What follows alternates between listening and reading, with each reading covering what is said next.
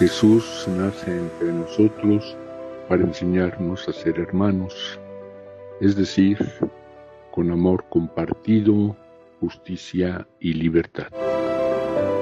El Evangelio de este domingo nos presenta también el comienzo del ministerio de Jesús, pero ahora según el Evangelio de Marcos.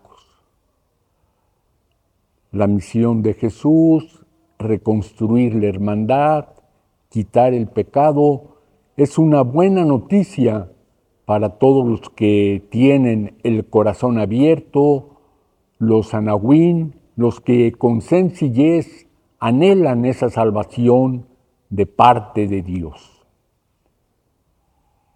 Pero resulta una amenaza para los poderosos aferrados a sus privilegios. Así, Herodes arrestó a Juan y al ver ese peligro, Jesús se aleja de Judea y va a la región más lejana donde él llevó adelante su vida oculta en Galilea. Y ahí comienza en ese resumen muy sintético que nos presenta Marcos su misión, su anuncio, el reino de Dios, de amor, de paz, de hermandad, ha llegado. Conviértanse y crean en esta buena noticia. Acéptenla en su corazón y estén dispuestos a colaborar. Ese es el llamado, la invitación a todas las personas y entonces en un primer momento llama Jesús a esos mismos que veíamos la semana pasada, Juan, Andrés, Pedro y ahora se añade Santiago. Jesús comunica el mensaje con su amor. Después nos dirán, yo no los llamé trabajadores, siervos, empleados, sino amigos y invita a colaborar con Él.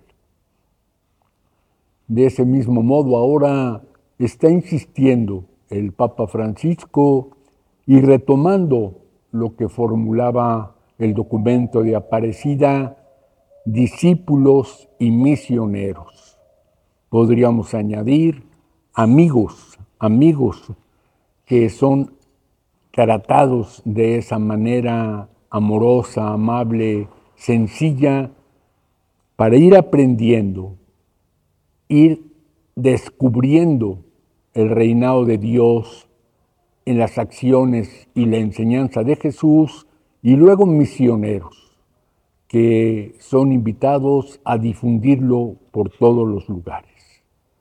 Entonces, continuamente somos discípulos, vamos aprendiendo en sinodalidad unos junto con otros y luego llevarlo a todos los lugares donde trabajamos, donde convivimos, en lo económico, político y lo social, que pues, ellos eran pescadores, nosotros en la actividad que desempeñemos, que lo hagamos en esta dinámica de amor, de hermandad, de justicia, según el Espíritu de Jesús.